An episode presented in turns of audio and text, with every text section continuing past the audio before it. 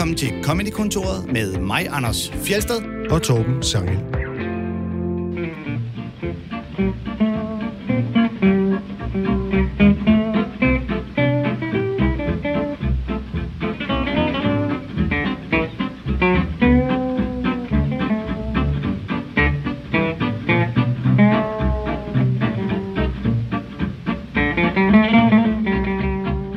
Comedykontoret, det er programmet, hvor vi spiller sjove klip og bagefter analyserer, hvorfor de er sjove, og hvor vi til sidst selv prøver at finde på noget sjovt om et emne, som vi slet ikke har forberedt os på. Emnet i dag, det er one-linere, altså korte jokes, og gæsten, det er en komiker, der engang var noget nær danmarksmester i netop den disciplin. Velkommen til dig, Thomas Warberg. Mange tak skal du have. Vi skal lige have præsenteret dig. Du er kendt fra alle mulige tv-programmer, men frem for alt så er du stand-up-komiker, og du har præget dansk stand-up i en årrække, først som kongen af stand-up i Aarhus, og siden med din helt egen klub i København, Warberg Comedy Club. Og så har du også lavet en række one-man-shows, og lige nu der er du på turné med det show, der hedder Perfektion, Overskud og andre lorteord. Hvad handler det om? Ja, det handler om perfektionskultur. Det handler om den her hien, vi i hvert fald min generation har efter, det er næsten vigtigere, at vi fremstår perfekt, end vi rent faktisk er det, og hvor meget vi bruger fokus på det, i stedet for egentlig bare at sige, hvordan vi egentlig gerne helst selv have det. Det lyder som noget med Instagram-billeder. Det lyder, det lyder comedy-agtigt, gør det ikke det? Det bliver skide sjovt. Jamen, det er med Instagram-billeder. Jeg, jeg er ikke en af de her typer, der har billeder med på scenen og sådan noget, men, men hele den der, det der krav, vi har om, at, at vi kun lægger ting op, når det går skide godt. Og det er det, vi viser. Og det gør egentlig, at man står i den anden ende og kigger på alt det her og siger, hvorfor, hvorfor går det så godt for alle andre, når, når det tydeligvis går middelmådigt for mig? Og, og der ligger noget ret interessant i det spænd, og i hvor meget man så træffer nogle valg øh, for at prøve at være, have det her perfekte liv, men man kan jo ikke følge med. Altså, så kommer omkring huskøb og kommer omkring parforhold, og, hvor man ligesom bare siger, vi er nødt til at Vi skal, vi skal hen, hvor, det, hvor vi simpelthen kan tage det lækre, lækre billeder, og vi kan virke så lykkelige, som vi overhovedet er. Så står man der og siger, det er jo ingen af os, der har lyst til den her ferie. Mm. Og der er ingen af os, der har lyst til det her hus. Altså, vi... Så, så det, er, det er temaet i showet, og så er det sjovt. Du har lavet et, simpelthen et show, der går imod perfekthedskulturen. Et show, der har fået øh, seks ud af seks. Ja. For at være helt perfekt. Ja, ja. Ja, det er faktisk, ja, det, det, det kan jeg også godt se. Jeg havde faktisk en... en ting, hvor jeg havde købt sådan en, en grå skjorte til at optræde i, og øh, efter første testshow, så opdager jeg, og det gør jeg normalt ikke, men jeg fik virkelig store svedpletter oh, ja. under, og det plejer jeg ikke, og der tænker jeg, nå, så skal jeg ud og have en ny skjorte, men det kan jeg jo ikke. Jeg er nødt til at stå ved, at der er noget uperfekt i det her, og det irriterer mig hver eneste aften, jeg går på scenen, at jeg ved, om efter cirka fyrre minutter, så begynder der bare at komme store skjolder her, men det er, det er en del af det nu. Og så jeg sagde, Torben, at du var noget nær Danmarksmester i one-liners. Du har næsten, du har også været noget nær Danmarksmester i stand-up. Jeg blev nummer to. Ja. øh, så, men det er, det er... Tæt på perfekt. Ja, tæt på perfekt. Det tror ja.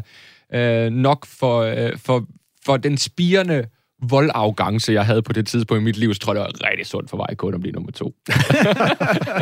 Se tilbage. Og øh, vi skal jo også have præsenteret dig gennem nogle klip. Du har taget to klip med. Ja, fordi at, øh, det er jo det, der er hele ideen med det her program, at øh, vi skal høre lidt om øh, dine inspirationskilder og så videre, hvad du godt kan lide, ja. øhm, og, så, og så spiller vi noget af det. Og øhm, vi spørger jo vores gæster øh, to ting. Et, hvad er det sjoveste nogensinde? Og øh, to, øh, hvem er din yndlingskomiker, eller dit ligesom, idol og inspirationskilde? Og til øh, det sjoveste nogensinde, det er altid sjovt at spørge kollegaer om. Der sagde du jo øh, Paul F. Tompkins, ja. og et øh, track fra hans album, der hedder Impersonal, som øh, handler om peanut brittle. Det kan være, vi lige skal forklare ja, lidt om, det er, hvad... det er et show fra to tusind og syv, og øh, for lytterne skal vi måske lige forklare, hvad peanut brittle er. Det er sådan et karamel-nødebrud med jordnødder. Og det er sådan en lidt gammeldags slikform. Det er lidt det, der er en, en pointe her. Øh, og det, han taler om, det er så en slags spøg- og skæmtudgave, hvor der hopper slanger op, når man åbner den her dåse, der angiveligt indeholder peanut brittle. Ja, vi kender alle sammen den der spøgerskæm-ting, hvor der er ja. et eller andet, du tror, der er noget, du skal spise, så åbner du den, og så er det sådan en fjeder, der hopper op, boing, og så bliver man bare også forskrækket. Lad os høre Paul F. Tompkins. Not long ago, I was in a novelty store, because I am a fan of hilarity. And I noticed they're still making the gag peanut brittle. You know, it's like, looks like a can of peanut brittle. And then you open it up, and then snakes fly out. Ah! What a great prank! I think the best time to get someone with this gag was uh, the eighteen hundreds. You know, like, before entertainment was invented. When people just sat around and stared at an open fire. What I noticed was they have updated the packaging on the can to make it look more modern, because that was the problem. But some enterprising head of a novelty company called his top man in, "Gentlemen, this is unacceptable. No one would be fooled by this outdated-looking can of peanut brittle. I want five modern fonts on my desk by five o'clock. Five by five. Yes, I know it's a Saturday." But they did it. They got that shit done. Because now, if you were to come up to me and say, "Hey, Paul, would you care for some canned peanut brittle?"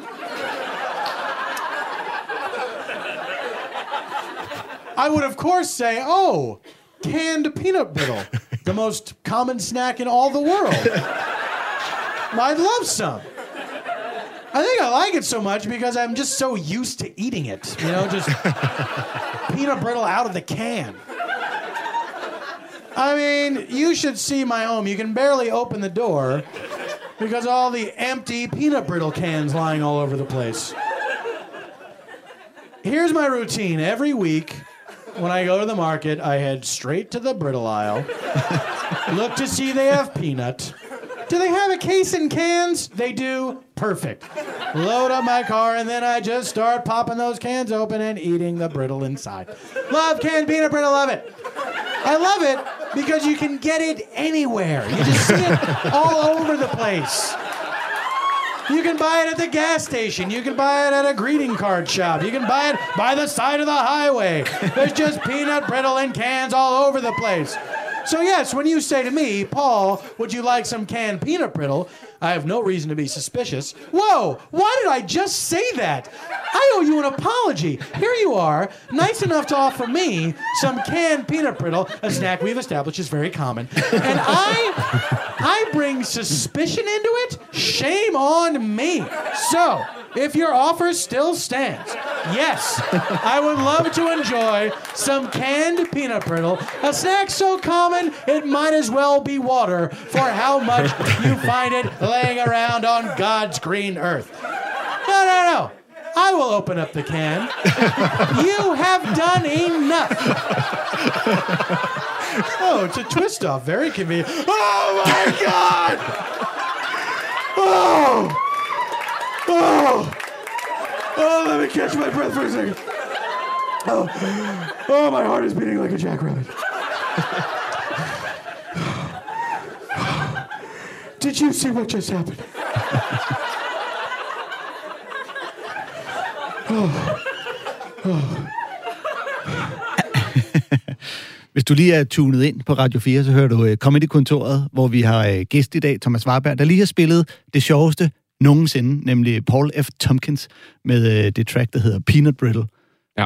Hvor han snakker om den skøre, skøre øh, prank-gag, det er at have en dåse med noget, man tror er øh, lækre snacks, i det her tilfælde Peanut Brittle, og så springer der bare en øh, fiderslange ud.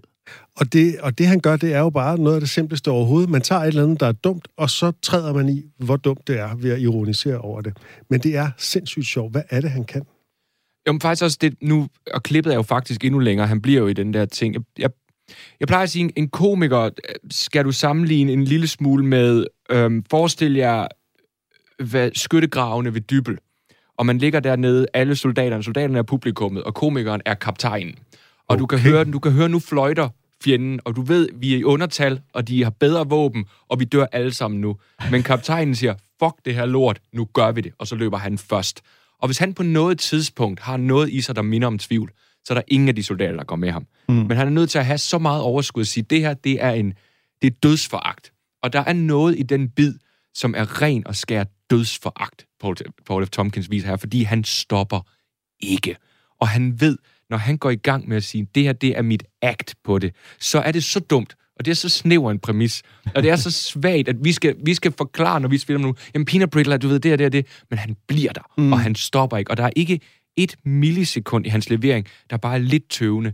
Det er hele vejen igennem, og han har små loops i sin beskrivelse af, og, og der, historien udvikler sig flere gange omkring, hvorfor...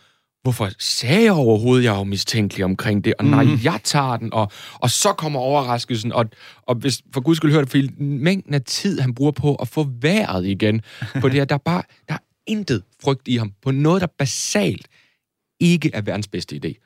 Han, øh, det skal måske lige sige, at vi stopper den øh, af tidsmæssige ja, årsager. Fordi det kan ikke være hele dagen. han, han, han fortsætter jo nemlig efter, at han er blevet... Og, hvordan, hvordan kunne du gøre det med mig? Og ja, så kører ja. han ud af hele den, der hedder, Gud, jeg er blevet snørret. Jeg troede, jeg skulle have peanut brittle. Ja. Og det er, jo, øh, det er jo fordi, at han er en af de mest retorisk begavede komikere, der findes. Altså, han kan... med sprog og timing, altså noget, som meget få kan eller gør. Jeg tror også, fordi han tillader sig at bruge et lidt større ordforråd end de fleste andre komikere. Altså han, han går tit ind og laver sådan nogle... Øhm, øh, kaj- laver act-out på sådan nogle karikaturer af nogle personer, der er meget velformulerede, fordi de er... Øh, altså... aristokrater, eller ja. øh, sådan, de har et eller andet, og de skal sådan øh, vise, hvor fede de er med deres overdrevne sprogbrug og sådan noget, ikke? Og det, øh, der er sådan en eller anden øh, generel sproglig elegance, som gør, at han kan gøre det mest simple overhovedet, fordi det, det er en lang træden rundt i præcis det samme. Det her er dumt. Der er ingen, der hopper på denne her prank.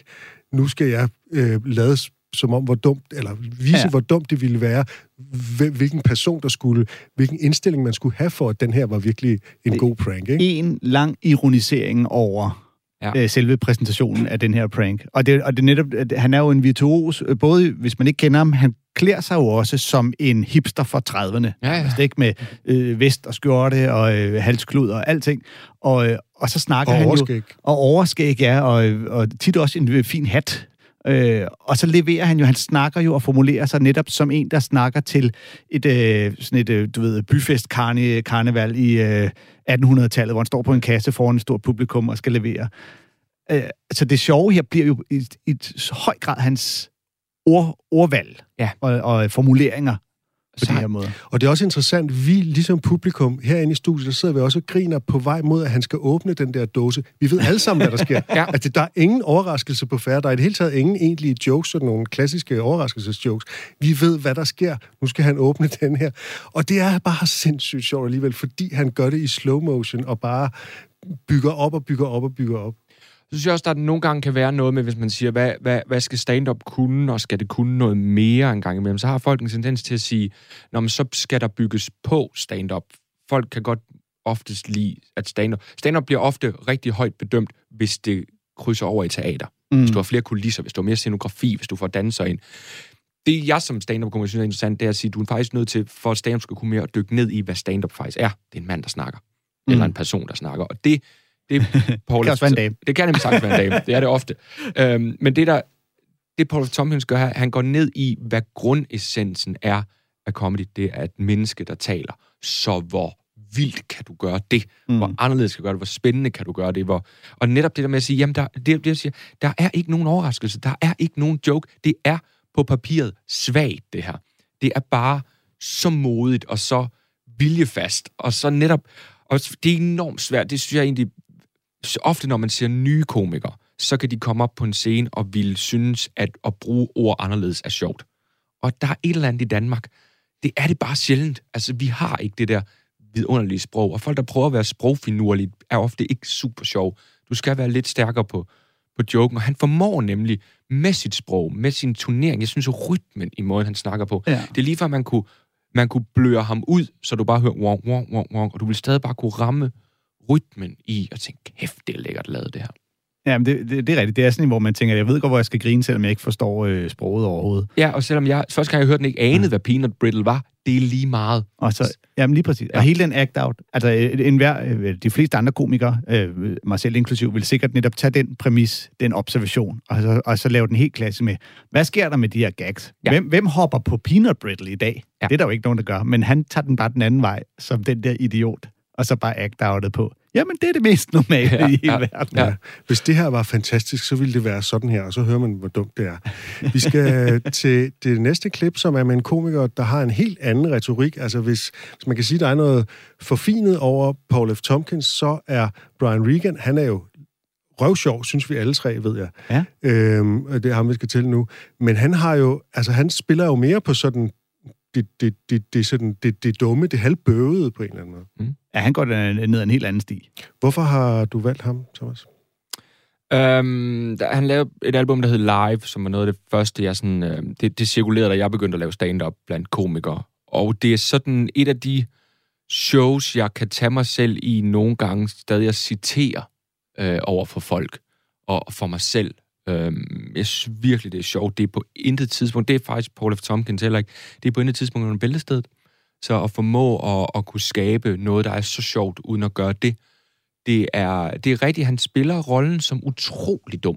Ikke bare lidt dum, altså snot, stupid. Ja. Og, og, og kunne gøre det, uden egentlig at virke dum, altså er meget, meget dygtig lavet, og så er det bare... Det er bare godt skruet sammen. Det er bare god joke på god joke på god joke på god præmis på god præmis. I, I den første udsendelse, der kom jeg til at kalde Ellen DeGeneres' Taste This for det bedste album fra halvfemserne, og det er fordi, jeg altid glemmer, at Brian Regan Live faktisk er fra halvfemserne. Det er fra nitten syvoghalvfems, det her. Det er så friskt, at jeg simpelthen mener, det må være fra nullerne på en eller anden måde. øh, men det er skide godt, og første gang jeg hørte det, der kørte jeg simpelthen, der kørte jeg på cykel og hørte det i hovedtelefoner, og jeg grinte simpelthen højt. Det er så rock og morsomt. Øh, og det er simpelthen en bid, der handler om at komme til at sige det forkerte, og det tror jeg er noget, mange kan genkende. It's good to be here. Just trying to go through life without looking stupid. It's not working out too well. Sometimes you'll say the right thing, but at the wrong time it feels stupid, you know? Something like, you too! I was getting out of a cab at the airport, and the driver goes, hey, have a nice flight, you too! You too, you have a nice flight too, in case you ever fly someday. Don't everybody look at me, I'm a moron. Don't know when to say the you too phrase. I can't handle it. I never learn, you know, like a waitress will bring my meal. Hey, enjoy your meal, you too! But you don't have one, do you? I'm a doofus. If you do eat, enjoy it when you eat it, if you have a break or something later. You get an opportunity. That's all I'm trying to say. That's all that I'm driving at, really, if you think about it. That's all. I don't know what I'm saying. You ever start to say something, and in the middle of what you're saying, you decide to say something else completely? You know, there's already words out there. These friends were leaving the other day, and I started to say, hey, take care. And I decided to say good luck instead, like halfway through, you know. So it came out in neither. See you later, Brian. Take luck. Take luck and care. Take care of the luck. Good luck taking care of the, the luck that you might have. If you have luck, take it and care for it. Take luck, care of it. When you take all care of it.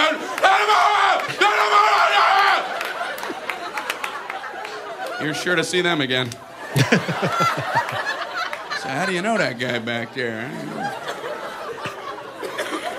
You know him good. I'm always putting my foot in my mouth. I don't stop to think. I just, you know, just, oh no, words are coming out. Oh no. I'm not thinking, what is that? Like I met this woman recently. I could have sworn she was pregnant. Let me tell you. Oh. I know now. I think the rule is uh, don't guess at that ever, ever, ever, ever, ever, ever, ever, ever, ever, ever, ever. Something like that. I didn't have enough evers memorized, you know. So I said, hey, when's that baby due? You ever feel a word coming up, but it's too late to stop it? And, oh, it's, com- it's coming out and loud. Hey, when's that baby due? Baby! What baby? Oh. At the zoo, the, the pandas. I knew they were trying to have one. I just, you know, thought we'd talk about them. Talk about the fluffy zoo animals that they... I hear they got them over there. You can, you can go look at them and, if you want, touch them. Have you ever guessed somebody's gender wrong? There's no recovering from that. You just, you just got to move on because you ain't wriggling out of nothing, you know. Hey, uh, excuse me, sir, ma'am. Okay. Okay, bye, bye, human. right person. Nice to meet you, individual. Brian Regan øh, fra albumet Live fra nitten syvoghalvfems, som øh, Thomas Warberg, vores gæst i Comedykontoret i dag, har valgt som øh, hans yndlingskomiker, Brian Regan. En af dem. En i af hvert fald. Dem, ja. Ja, men du, du skulle vælge en. Jeg skulle vælge øh, en. Ja. Øhm, det, det er vildt. Altså, jeg, det er et stykke tid siden, jeg har hørt, han gør meget med sin stemme, ikke? Jeg vil faktisk våge på på hele albumet, at det er den bid, jeg mindst kan lide. Fordi det irriterer mig, at han råber til sidst i en af dem, at han går derud. Det havde han ikke behøvet i min, i min bog. Men, det er men, interessant, for det gør du jo også selv jævnligt. Ja, men aldrig med vilje. Det kan være, han gjorde det ved et uheld. Jeg lavede decideret en sætning i mit one-man-show under alle testshowsene, hvor jeg siger, du ved, en komiker panikker, når han råber, for at hindre mig selv i at gøre det. Fordi jeg har en tendens til at gøre det. Okay. Meget. Ja. Ja. Jeg Så... synes, at den her bid er, er fabelagtig, også fordi, at det er jo observationer, han gør sig, som vi alle sammen genkender. Altså, hver gang han siger noget, du ved, I can't handle the you-too-phrase, så jeg tænker, ej, hvor har jeg tit sagt i lige måde til nogen, hvor der ikke var nogen ja. grund til at sige i lige måde. Øh, du ved, gætte om nogen er gravide, og så, åh, ja, det er det pinligste, man overhovedet kan gøre. Og så bliver han jo nærmest identitetspolitisk øh, til sidst, ja, ja. længe før det overhovedet var moderne.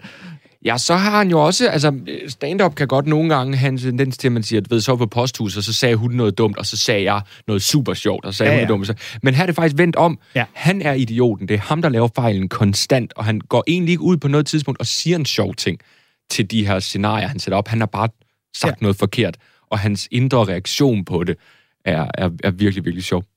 Og det bliver jo bare værre, det bliver sådan et hængedøn, så det bliver værre, jo mere han prøver at, altså i, inde i biden, altså at forklare sig ud af det, ved at, ligesom at give en eller anden retfærdiggørelse af, hvad det var, han var ved at sige, ikke? Altså det var, det var pandabjørnen og sådan noget, ikke? Det bliver jo bare værre og værre, ikke? Jo, jo, helt klassisk overdriv, ikke? Når man har gjort sådan en observation, og han skal ud af det, så overdriver man det jo for fuld skrue.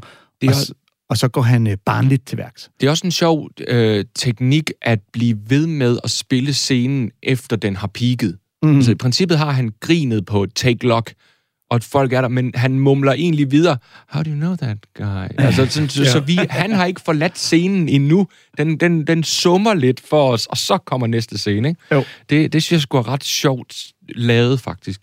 Vi kommer helt sikkert til at spille mere Brian Regan i det her program øh, på senere tidspunkter, fordi han er sådan en, som vi konstant vender tilbage til. Ja, fordi at, øh, og især det her album, det bliver simpelthen nødt til at sige, øh, nu har jeg jo lavet comedy i rigtig mange år. Hver gang jeg har skulle på en tur til Jylland eller et andet sted, og have nogle nye komikere med, ikke? Ja. Sidder med i bilen og, nå, skal vi så høre noget comedy godt? Hvad skal vi høre? Har du hørt det, Brian Regan? Nej. Undskyld, hvad? Ja, det bliver det, godt, det, ja. Man kan enten, så, så hører vi det nu, eller så stopper vi bilen, og så bliver vi nødt til at stå af. Om det er, det er, det er op i, det er, jeg, jeg tror, du skrev til mig, det er pensum. Ja, det er pensum. Og, og det er det, og det er det album. Altså, fordi han har også lavet andre ting, og de er også gode, men det der mm. album er voldgodt. Ja, der er ikke en finger at sætte. Nej. Og med det punktum på Brian Regan skal vi til dagens tema, som er one-linere. One-liners. Thomas Warberg, du har lavet rigtig mange one-linere i din karriere. Vil du øh, begynde med at forklare, hvad en one-liner egentlig er for noget? Uh, jeg vil definere det sådan, at det er en joke fortalt med så få ord som overhovedet muligt. Og derfor er den i sagens natur tit kort. Ja. Uh, og ordet one-liner, det kommer af, det er egentlig et manuskriptord, som kommer af replikker i film og tv, som som er sjove og kan være på en linje, altså en hurtig replik, en rap replik i en dialog, men det bliver så blevet overført på stand-up som en meget kort joke, ja. kan man ja. sige. Det kan Nogen også tror, godt, at det skal være en sætning, men det er faktisk en misforståelse. Det må godt bestå af to eller tre sætninger, som hænger sammen. Det skal bare, altså i princippet kunne stå på en linje på et af fire papir. Det er ikke, altså så... så øh, Så pedantisk skal man ikke være med definition, men det er de her korte jokes, der ligesom tit også står for sig selv. Altså det vil sige, de er ikke en del af en længere fortælling om, hvordan øh, verden hænger sammen, eller hvad man oplevede forleden dag. De står tit sådan meget abstrakt som bare en joke. Her er en joke. Bum. Ja, det er dem, der tit er meget nemme at citere og sige videre, du ved. Hvis man hører en fortælle en one-liner, der er god, så kan man gå videre og fortælle den til sine kollegaer på arbejdet i morgen. Øhm, jeg tror også, nogle steder bliver den også... Altså det kan også være en reel vittighed, man kan kalde en one-liner, og nogle steder, der vil man også kalde en one-liner for et, et, et snappy comeback, kan være en one-liner, hvis der der siger noget til dig, så er der lige den her hurtige en, du kan smide tilbage i hovedet på dem. Og det er jo den der tv-version, sådan en ja. screwball, et eller andet, ikke? Øhm, det slår mig, at det tit falder i tre kategorier. Øh, enten kan det være en absurditet, det der hedder non sequitur, øh, ellers kan det være et ordspil, eller også kan det være en bait and switch joke, og Vi kommer helt sikkert tilbage til begrebet bait and switch i en senere udsendelse. Men altså, kort fortalt, så er det en vittighed, der har en overraskende punchline, hvor man har plantet en antagelse i publikums hoveder, som så bliver revet væk.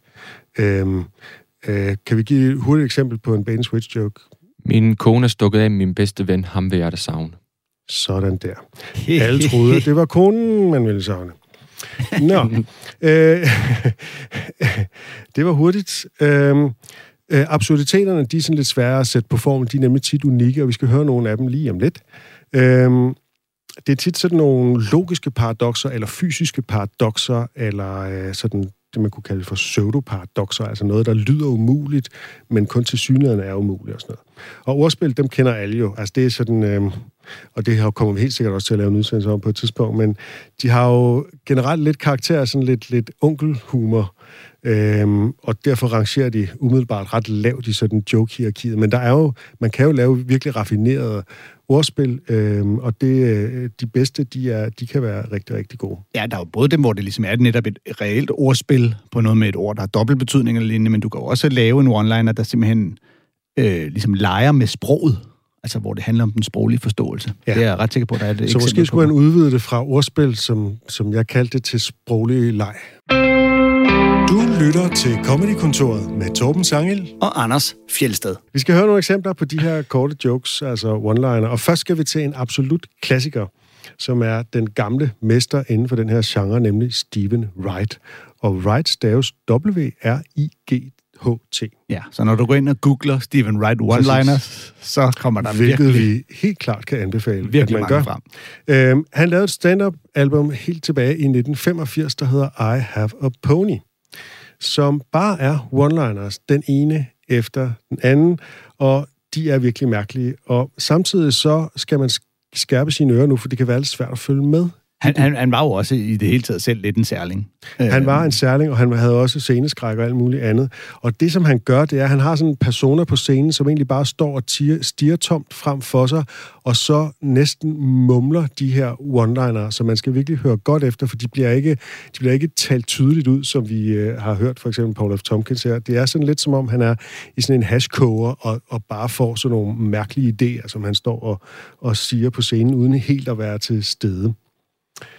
Øhm, og i forhold til øh, også lige at hjælpe lytterne, så øh, det han taler om i den første joke, det er altså tarotkort. Øh, det siger han sådan lidt mumlende. Det er de her spådomskort, ikke? Øh, men lad os høre øh, lige præcis seks jokes af Stephen Wright. One night I stayed up all night playing poker with tarot cards. I got a full house and four people died. I have a telescope on the peephole on my door so I can see who's at the door for two hundred miles. Who is it? Who is it gonna be when you get here? I got an answering machine for my phone now when I'm not home and someone calls me up, they hear a recording of a busy signal. I lost a buttonhole.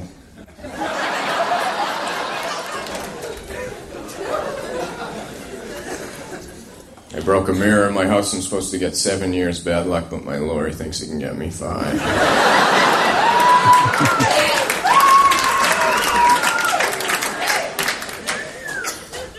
I like to skate on the other side of the ice.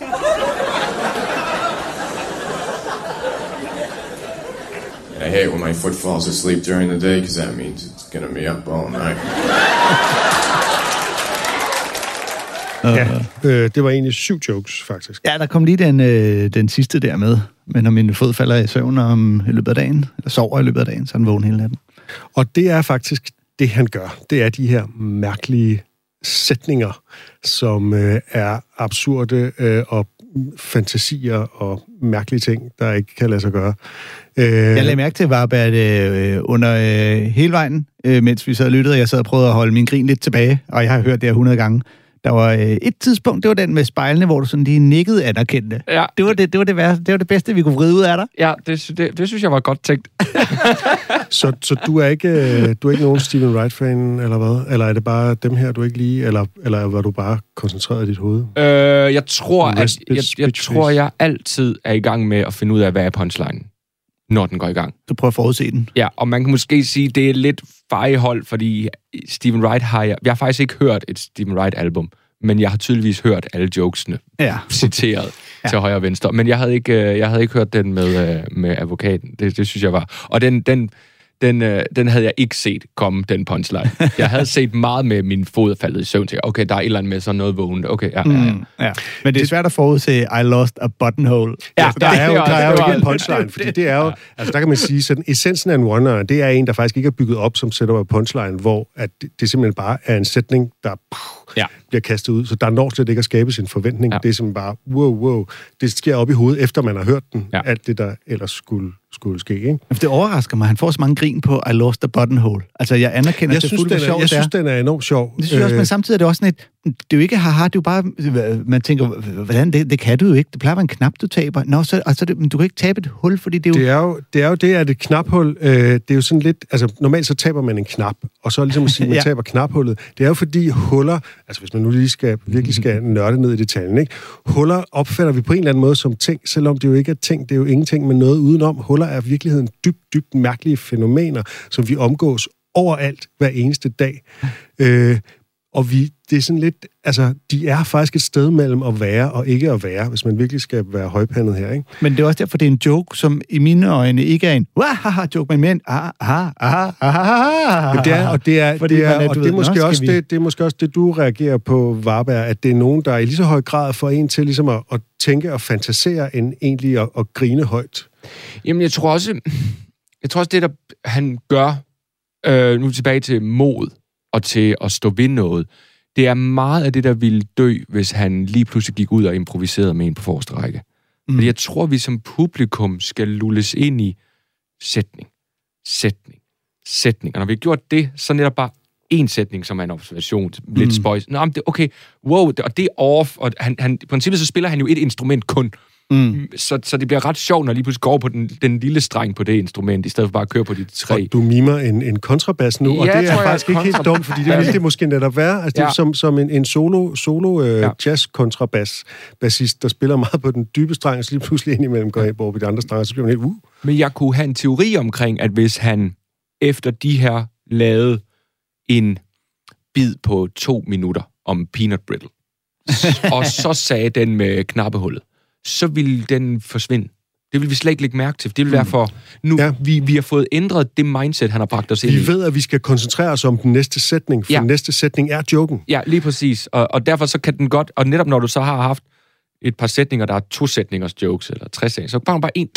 Så åh, det, for, det forvirrer os, og det, åh, øh, så er jeg utryg på en fed måde. Øh, videre. Ja. Øhm, så så jeg, jeg vil ikke kunne gå op og åbne på den joke på... Øh, på Comedy Zoo i aften, og så bare stå og skulle vente på, bifaldet faldt ned. Altså, det ville decideret give ro, for jeg havde ikke fået skabt et, et rum endnu, hvor den ville give mening. Og når man er one-liner-komiker, så har man jo lidt et problem med de der lange one-man-shows, der varer over en time, at det kan blive en lille smule monoton, så derfor vil man tit, vil de fleste, ikke Stephen Wright, men de fleste andre, de vil jo prøve at så have et element undervejs, og siger, okay, nu... et eller andet. Altså, øh, mm. øh, nu, øh, nu læser jeg op af nogle breve, jeg har skrevet til det offentlige, eller øh, nu, nu går vi ind i et andet mode, og så er der ligesom et segment, der bryder det op, og så går man måske tilbage til one-linerne. Ja. Ja, han, er, han er jo også, også meget speciel, Stephen Wright, fordi man netop tror, nå, nu går han på scenen med den her karakter, den her persona, der netop ikke leverer ligesom, bam, bam, det her kommer en joke, men han, nu siger jeg tingene, og så griner I, fordi I synes, det er sjovt. Men det er også, fordi han er sådan. Altså, han er jo den der særling, der ja, det første år, han optrådte storen og kiggede ned i jorden, fordi han ikke tog at kigge ud på publikum. Og det er også derfor, han ikke har lavet ti one-man-shows. Fordi når du har hørt to, så har du ligesom fået... Ja. Og øh, ja, han lavede jo faktisk et i to tusind og syv, der hed I Still Have a Pony, og det er altså toogtyve år senere. Det er sgu meget sjovt. Vi glæder os til, ja, han til My Pony is Dead. Øhm, nu skal vi... Øh, til en rigtig New Yorker-komiker, nemlig Demetri Martin, som yeah. ikke er bange for ordspil, kan man sige. Dem laver han jo sådan en del, eller sproglige jokes, skal vi hellere ja, kalde det. Sproglige finurligheder. Ja, det er, det, er, jamen, det er rigtigt. Det er godt, at du korrigerer mig, øhm, Anders, fordi det, det er faktisk rigtigt. Det er jo ikke nødvendigvis ordspil. Han har, har sådan generelt sådan lidt øh, barnlig hjerne, tænker jeg. Hvor højt rangerer han hos dig, Thomas Warberg? Um, han rangerede højere i gamle dage, end han gør nu. Han var øh, ret vigtig for mig, da jeg startede, ved at være en af dem, hvor jeg så, jamen, du kan godt det her. Altså, du må godt lave et show på en time, bare med one-liners. Det var nemt. Da jeg begyndte at skrive one-liner, der, hvad der bliver sagt i det her studie, var også det første, jeg fik at vide, du kommer til at få et problem på tredive minutter. Du kommer til at få et problem på... Siger, hvorfor, hvorfor det? Det må blive et problem, det er så kun, jokene bliver dårligere. Mm. Øh, og det var Demetri Martin, da jeg så den første D V D med ham, og tænkte, men han får ikke et problem, fordi han formår rent faktisk bare at holde niveauet. Så har han så også en masse musik og sådan noget. Ja, det skulle jeg også ja. Men han har et, hvor, hvor han ligesom kan... Ham og Jimmy Carr var vigtigt for mig. Øh, jeg har en ekstra ting omkring Demetri Martin, for ham har jeg mødt. Oj, oj, oj, oj. Og talt med... Vi havde jo Demetri Martin den sidste uge, der sagde, jeg har engang mødt Thomas Warberg. Ja, ja, ja, jeg ved det godt, jeg ved det godt. Og vi, vi, vi hænger. Øhm, men en ting, han sagde... Og det, jeg har snakket ganske kort med ham. Øh, vi snakker om comedy, hvor han siger, for me, it's all about volume. Og jeg havde i mange år en fornemmelse af ikke at kunne finde ud af at skrive en joke. Jeg kunne finde ud af at skrive mange jokes, men det var crap. Altså, det var en ud af halvtreds. Volume forstået som massefylde skriv, eller sådan noget. Skriv, skriv, skriv, skriv, ikke skriv. Ikke som skriv. Lydstyrke. Ja, nej, lige præcis, men, men skriv enormt meget, og så vil du ramme noget godt. Og bare sige, en, en mand, der har det niveau i sine jokes, og vide, at han faktisk sidder hjemme i sin stue med samme arbejdsproces som jeg, for sådan er det ofte, når man skriver one-liner. Du skriver femogtyve horrible sætninger, og så pludselig så er der et eller andet, der rammer. Og der kan man nogle gange godt blive i tvivl om sit eget talent, når man sidder og skal igennem. Øh, kender I ketchupflaske-symbolikken? Det der med, at man skal have det der klamme ud, før det kommer, ikke? Så ja, lige pludselig. Ja. Der ville jeg ikke have brugt ketchupflaske, men det er okay. Nå, okay. okay. Hvad? Du skal søge læge. øh, men, men, men det betød meget for mig at forstå, at en på det niveau arbejder på nøjagtig samme måde, som jeg gør, så hold fast eller gjorde. Lad os høre en fire fem Demetri Martin jokes. Ja. I think an eating contest is really just the beginning of a shitting contest. Congrats, you're the winner, but in round two, everybody loses. Those hot dogs have to exit. Why are there no positive mysteries? It's always like, who stole the diamond? Or who killed the butler? How about, hey, who made cookies? Somebody clean my room. If I had a bookstore, I'd make the mystery section really hard to find.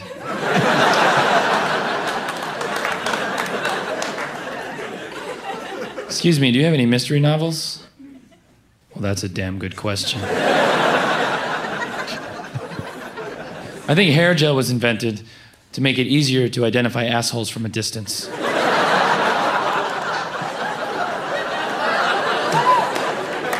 Sorry, man. I'm gonna buy a bunch of hermit crabs and make them live together. People say there's hermit crabs, they'll say, not anymore. These are mingling crabs.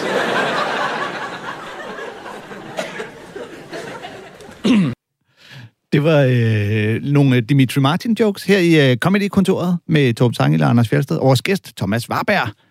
Og det sidste, han talte om her, det var jo ja, midtkrabs, hvis nogen ikke lige fik det ord med, som jo er nogen, der lever alene, ikke? Og hvor han fantaserer om at tage dem, altså tvinge dem sammen, købe ja. en masse af midtkrabs, og så putte dem ind i et eller andet akvarium sammen. Jeg mener om, det er en joke, jeg selv har øh, pynset meget over, om jeg, jeg simpelthen ikke forstod, om hermit, om det betyder, om der er noget i ordet, der simpelthen, øh, jeg, jeg ikke har forstået i hele...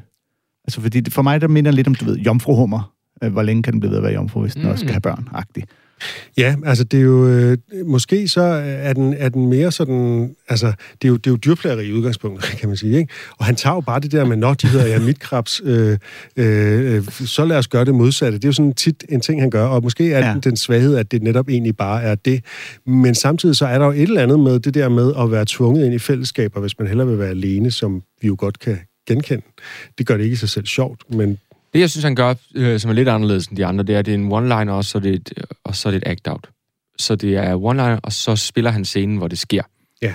Yeah. Øhm, også fordi princippet, så kunne mysteriejoken også bare slutte på, hvorfor, hvorfor det er lidt positivt.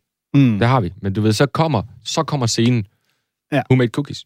Og, og det er et nyt led mm. på joken. Det ser du ikke, Stephen Wright gør, for eksempel. Mm. Han vil aldrig gå derud. Og det, det for mig gør det lidt mere levende, og lidt mere interessant også, øh, også jeg så om live, det gør også, at han meget mere kan gå ud i publikum og lege, men han har faktisk også noget interagerende meget kort der, men undskyld for overfor en gut. Og, ja. Så det, det får lidt mere, lidt mere liv og lidt flere aspekter, synes jeg. Og hans act-out er jo altid utrolig afdæmpet. Ja. Altså, det er altid sådan helt, helt nede, that's a damn good question. Ja.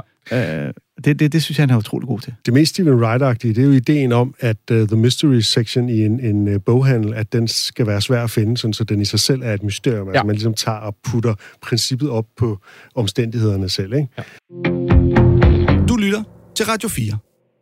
Vi skal lige nå at høre noget... Uh, Thomas Warberg selv. Uh, la la. Ja, vi skal høre et gammelt klip oh, med dig, nej. Hvor du fyrer nogle one-liner af, og du må gerne tage afstand fra dem, men så kan du tage os igennem din rejse fra, fra to tusind og ti. Det er kommet, kommet her i to tusind og ti. Hvor fedt, æm... hvis det var alle de samme jokes, du bare oversat til dansk. Ja, ja, det er rigtigt. Det, du, du varedeklarerer meget, hvad det er. Altså nu er det ligesom, der er tid til otte jokes, ni hvis vi er heldige. Det er meget typisk dig, ikke? Her er den første. Vil du lige fortælle, hvorfor, hvad, hvad kan det, det der med at forberede publikum på, at nu kommer der x antal jokes? Um, jeg havde en idé om øh, på et tidspunkt at være vært for mine egne jokes, var øh, vinklen ind i det. Um, og det med at kunne deklarere inden, at det her kommer til at blive bedre, end I forventer, sætter allerede en standard i rummet. Mm. Så ligesom kunne sige, vi kommer til at skulle igennem to jokes, der sætter stemningen, og nummer tre er formidabel. Og så nummer fire, der har vi lidt mere ro på, for der skal lige komme jeg efter nummer tre, og så slutter jeg af på et niveau, I slet ikke har regnet med. Allerede der har du sat noget i hovedet på folk, og siger, okay, det, det er ret cocky. Mm. Så, og hvis man så vidste, okay, men jeg har faktisk nogle jokes her, der kan give den respons, så er det okay, okay, han mente det, og så, så, så var du virkelig forvirret med folk. Så, det, øh, så tror jeg, det der, ja, som du sagde, fra Comedy otte, øh, så der var også noget i... Du kan vinde meget, når du er på mellem rigtig mange mennesker, som laver det samme antal minutter, og gå ind og være et act på en eller anden måde. Og gå ind og præsentere det, så er du pludselig et act. Kontra mm. de andre, der går ind og siger, når jeg går ud og handler ind, så okay, men så er du, bare, du er i princippet bare en ny en, der går op og snakker. Her ændrer du et eller andet. Normalt, når jeg laver et show, så var det femogtyve minutter. Jeg laver niogtredive jokes, de er meget korte. Jeg regner ud, vi kan nå otte nu. Måske ni, hvis jeg opfører jer ordentligt. Joke nummer et. Jeg har en ven, der lige har fået at vide, at han er reagensglasbarn. Og det har han det enormt dårligt med, fordi han siger, øv, så er jeg lavet på en unaturlig måde. Jeg har sådan lidt, skal du virkelig ikke være ked af. Min mor fortalte, hvordan jeg har lavet. Hun sagde, ja, det var jo egentlig en numsen, men noget må jeg dryppe ned. Ja, sagde jeg. Der pikker vi, der pikker vi.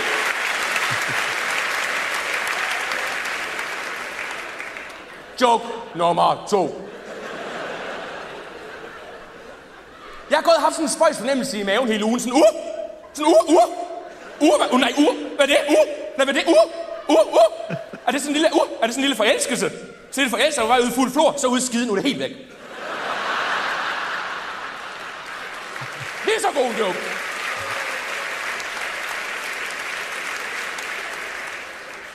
Jeg ved, hvad I tænker. Og ja, jeg er faktisk meget street. Jeg er meget gangster. Forleden dag var der en gut, der spurgte mig, Thomas, har du prøvet crack? Og jeg var sådan lidt... Selvfølgelig har jeg det. Altså, jeg synes, du udtalte det mærkeligt. Men den eneste måde på, at jeg kan finde ruteplaner og adresser. Ja, Thomas, du sidder... Hvordan har du det med at høre dem her? Er det, sidder du og krummer, eller synes du, det var sgu egentlig meget godt? Eller hvordan? Jeg havde glemt crack-joken. Det er sgu meget sjovt. Ruteplaner. Er det, den, du synes, er, er det den, du synes er den bedste af de fire i dag? Uh, nu har jeg glemt, hvad den, uh, jeg kan huske tre af dem, vi lige har hørt nu. Uh, nej, den første er den bedste, faktisk. Jeg synes, uh, jeg snakker alt for hurtigt. han, okay. han lige min tanke. Du skulle nå ni. Ja, jeg skulle nå ni. Ja, ja. Ja. Jeg kan godt lide, at du ligesom også præsenterer ideen om, at øh, vi kan nå otte, ni, hvis I opfører ordentligt. Ja. Altså optimalt set kan vi nå syv, hvis I reagerer, som jeg håber. Ja, ja man kan jo, hvis der er nogen, pludselig råber noget, så kan vi jo ikke nå. Nej, nej, men hvis I griner rigtig, rigtig meget, så når ja. vi heller ikke lige så mange. Hvis ja. I er helt bum stille under det hele, så kan vi jo nå mange. Og den første joke, det er jo reagensglas-joken ja. med, at det dryppede ned. Ja. Den behøver vi ikke at træde mere rundt i. Skrevet efter, jeg læste Farver Nye Verden, faktisk. Uh. Jeg læste Farver Nye Verden, og så for hver side, så skulle jeg skrive en joke om et ord, jeg havde læst på den side. Og det var så reagensglasset? Så reagensglasset skrevet ud fra Farver Nye Verden. Aha. Hvis I øh, vil vide, hvor, øh, hvor intellektuelt sted den faktisk kom fra, den joke. Og det siger jo noget om, hvor systematisk du er, og det skal jeg måske lige nævne, at det her, det er jo ikke noget, du bare har gjort én gang, det der med at gå ind og sige, hvor mange jokes der er. Jeg har set dig på open mic stille op og sige, jeg har nitten jokes, her er den første, og så tager du dem en efter en, og så registrerer du publikums reaktion, ja. og så sætter du ligesom et eller andet tegn på dit papir. Det er sådan meget, øh, meget sådan gennemsigtigt, din proces der, og også meget systematisk, ikke? Jo. Øh, og du har jo efter sine haft, og det efter sine, det er også dig selv, der har sagt, et system, hvor at der så ligesom at nogen, der går videre fra den indledende runde til øh, ja. semifinaler og til sidst, og så har du ligesom de allerbedste jokes, det er dem, der har klaret sig bedst øh, på de her rutiner. Ja, så havde jeg dem faktisk også øh, i, på det tidspunkt øh, i øh, et schema, hvor jeg hvor mange gange havde lavet dem, hvor mange gange havde de givet klap, hvor mange gange var de faldet igennem. Så jeg kunne for eksempel sige med en reagensglas-joke, at den havde jeg lavet fra første gang, jeg lavede den til den dag. Jeg havde lavet den et hundrede og otteoghalvfems gange, og jeg tror, den lå i toppen, så enoghalvfems procent af gangene havde den givet et bifald. Og, og bare den, fordi det kan nogle gange godt, faktisk, hvis du spørger mange komikere, sige, hvad er din, hvad er din mest effektive joke? Altså, den mest effektive, det ved man jo ikke.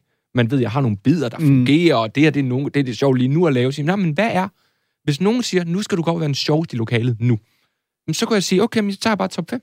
Skid med det. Altså, og, og det, det, fordi med one-liner kan det være svært at sige, hvad vil du ellers med det?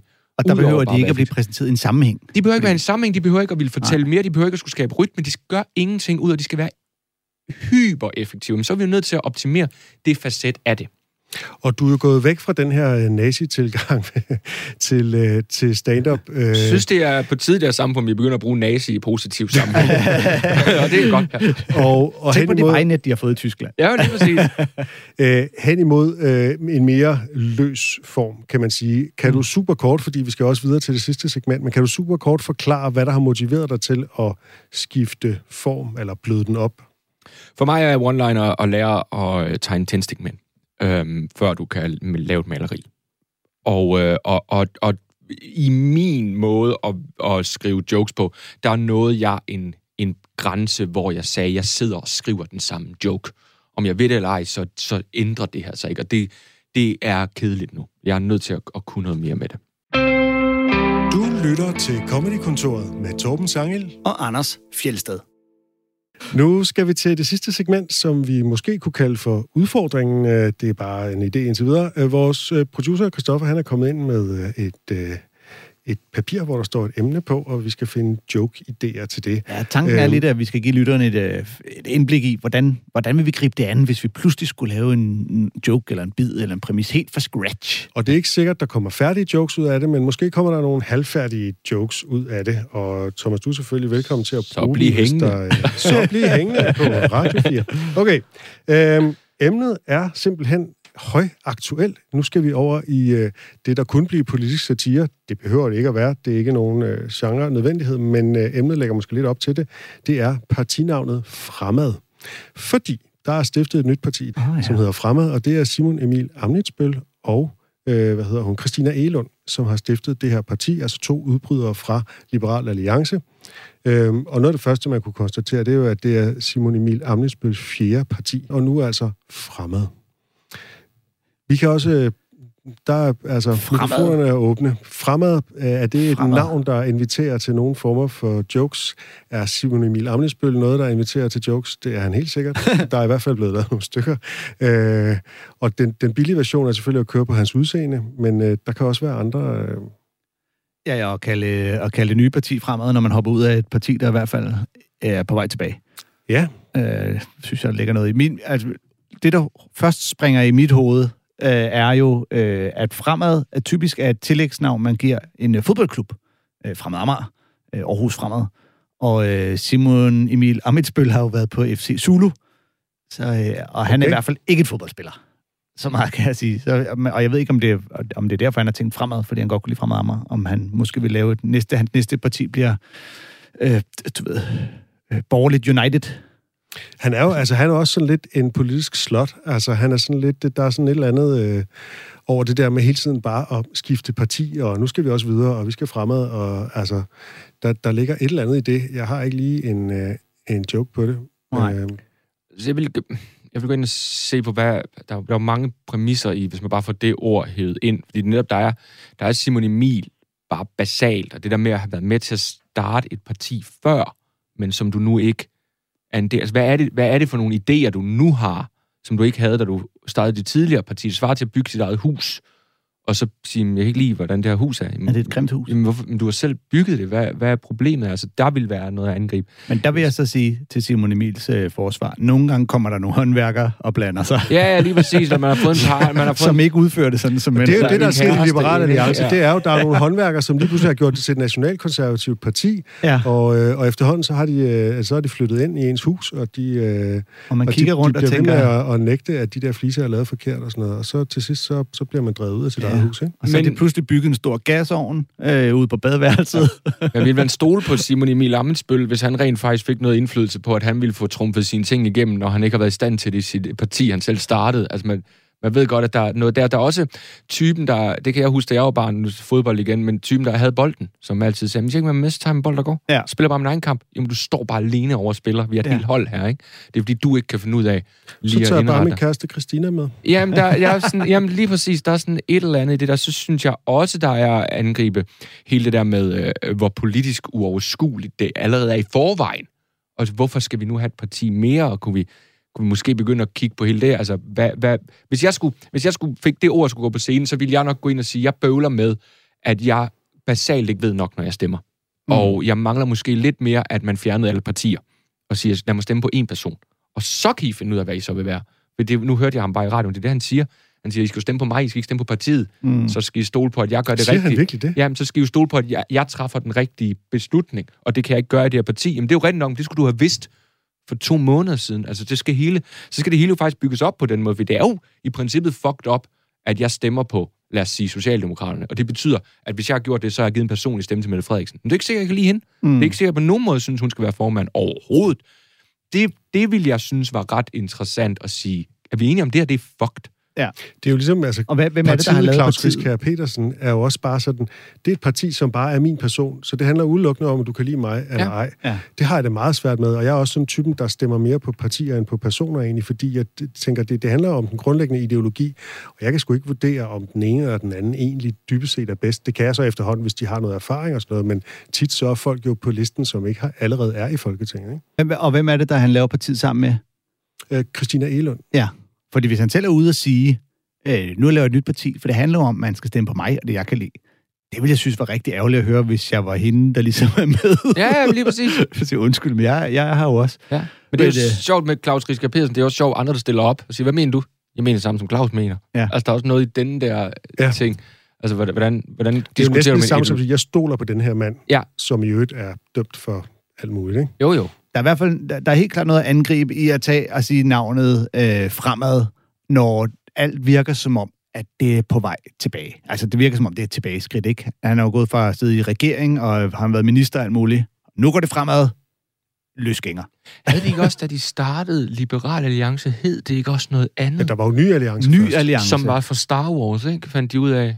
Det... Jo, altså, går, går der et stykke tid, hvor det ikke er ny ja. alliance længere jo. Ja. Altså, laver partiet Death Star. Jamen, der er bare noget i at sige, okay, du går fra Star Wars til Fremad. Altså, Fremad har også, ja, det har noget fodbold over, så det har jo også noget, noget diktatorisk, noget, noget suveræn stat over, så der er noget... Egen folk. Fremad. Jamen, der er noget fremad, altså, der er noget march over det. Der er noget, hvor man tænker, uh, i forhold til det enormt frihedsagtige, I snakker om nu, så virker det her sådan lidt spøjst. Og øh, vi når faktisk ikke... så meget mere. Det var en lille smagsprøve. Der var ikke sådan øh, var nogen super, færdige super jokes. Joke, vi fik lavet der. Nå, men, men det er jo, men, det er jo mind-mapping omkring. Ideen er, at vi ligesom vi prøver at, at jamme os lidt frem, så langt vi nu når. Og det kan være, at nogle lyttere derude faktisk øh, måske får lyst til at, at arbejde videre med dem her, og ligesom sige, jamen der er en joke her. Måske kan det faktisk være en inspiration. Det kan vi da håbe. Der ligger en, den ene, den anden bait-and-switch joke i, at det er de to, der har stiftet det sammen. Fremad, ikke? At det er Christi, Christina Egelund og Simon Emil Ammitzbøll. Den ene er en hysterisk skrigeskænke, der ved, ved, ved, og den anden er Christina. Ja. Ah. Ah. Det er det, man kalder en, den ene, den anden ja. joke. Okay. Øh, Comedykontoret er virkelig ved at være slut, og øh, vi vil gerne øh, have jeres ønsker om stand-up-emner, som vi skal tage op i temarunden, eller til emner om hvad som helst, som vi kan få smidt i hovedet her i den sidste improvisationsrunde. Vi øh, har forhåbentlig snart en e-mailadresse på vej, men ellers så gå ind på Radio fires hjemmeside og brug den e-mailadresse, der står der, som måske er midlertidig, men vi finder ud af det. Jeg hedder Torben Sangel, min medvært var Anders Fjeldsted, og gæsten det var den altid glimrende Thomas Warberg. Du lytter til Radio fire, og om lidt er der nyheder.